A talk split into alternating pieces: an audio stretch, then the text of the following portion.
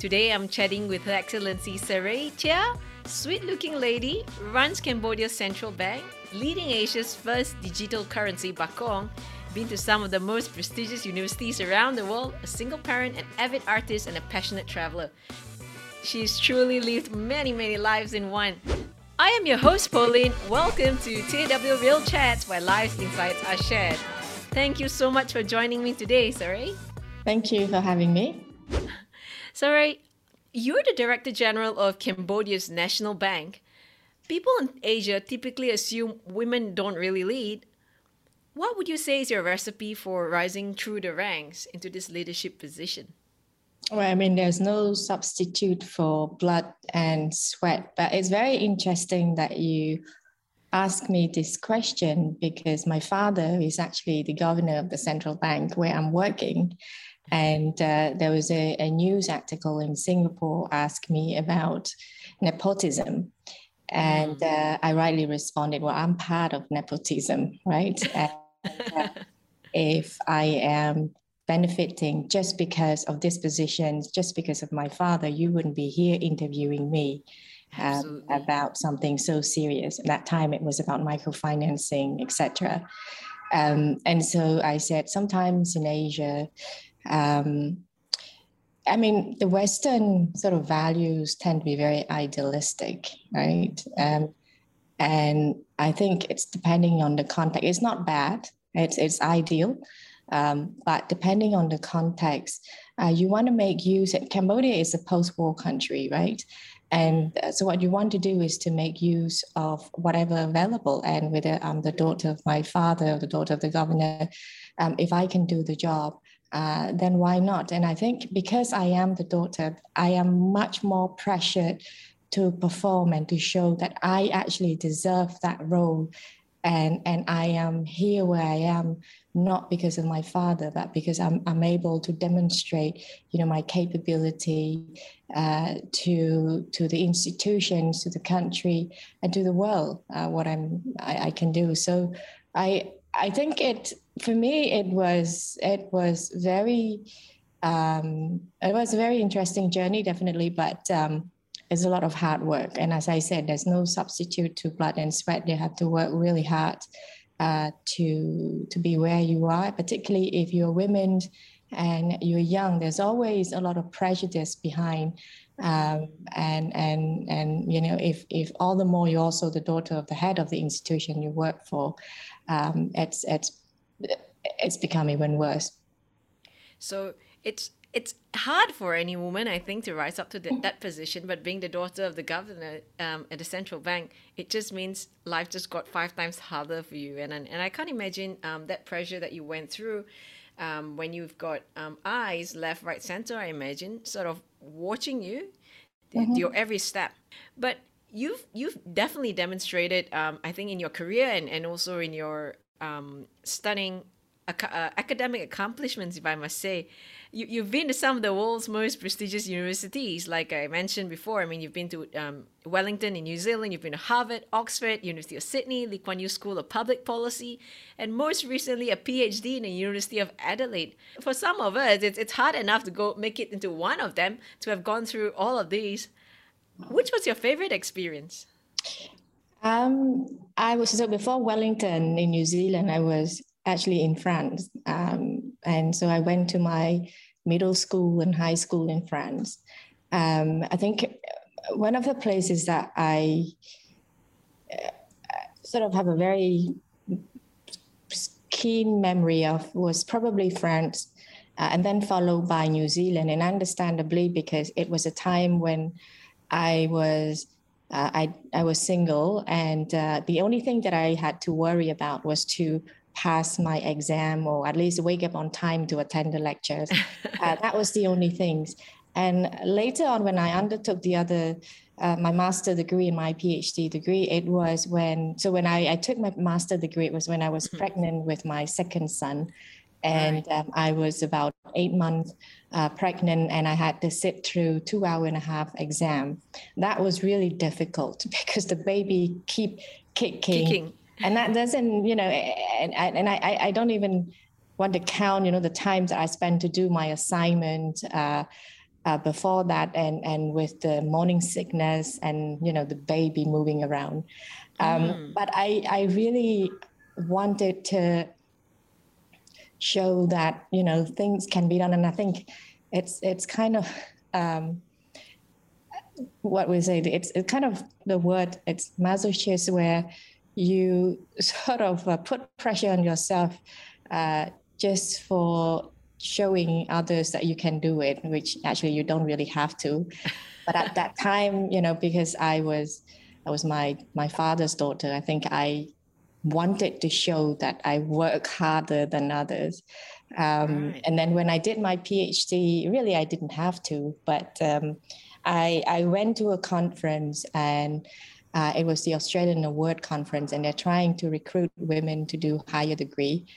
Mm-hmm. Um, and then I made a speech. And when I came off the stage, uh, a, a woman came to me and mm-hmm. asked, um, you know, I, I want to do uh, this master degree, but um, my parents doesn't want me. My parents don't want me to move to Australia, and my husband is not very supportive, and I have a kid, and so and so. And it sounded so complicated, and I was listening to her, and I'm like, wow, how can she manage? How and then I sort of wanted to prove that it can be done, you know, despite all this.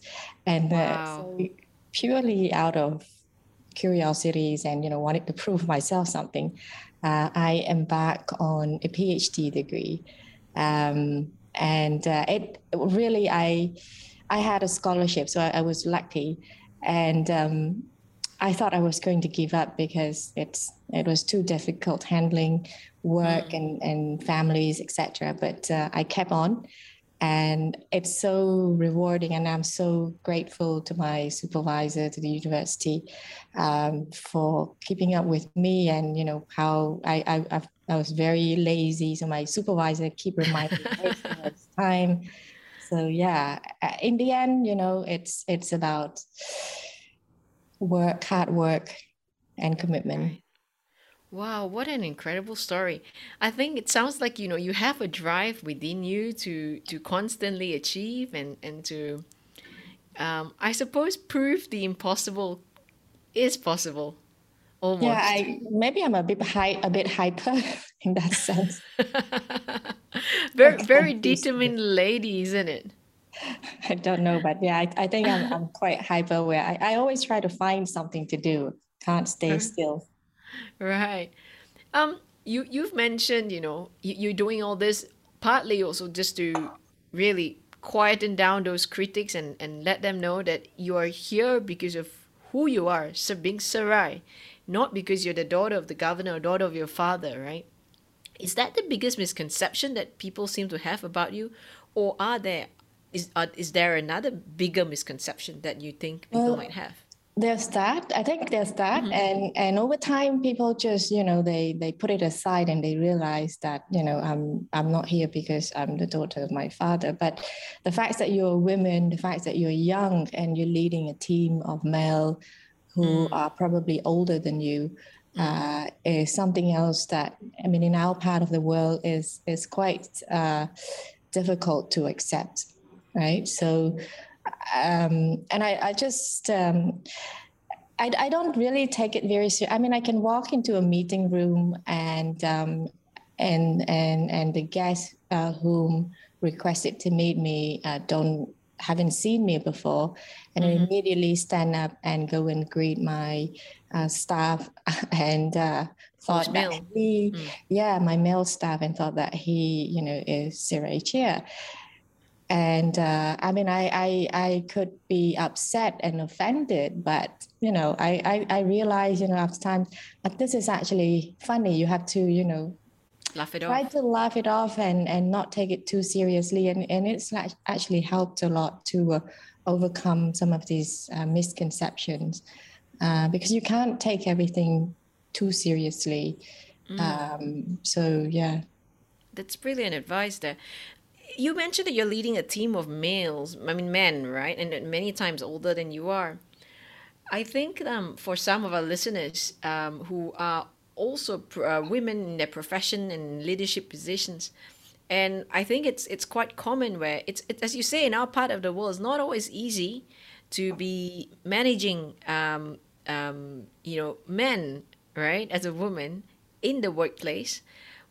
What has helped in terms of breaking through and just commanding that respect. I mean, not every one of us would be studying six different degrees to, to prove ourselves. So, but as a day to day function, is there a, an outlook or, or a, a, style of management that you take? Um, I think I, I'm very, um, I'm a good listener, right? I don't impose my views on others and and i try to get everyone to um, express themselves have an opinion um, right. and then try to find a balance and make decision.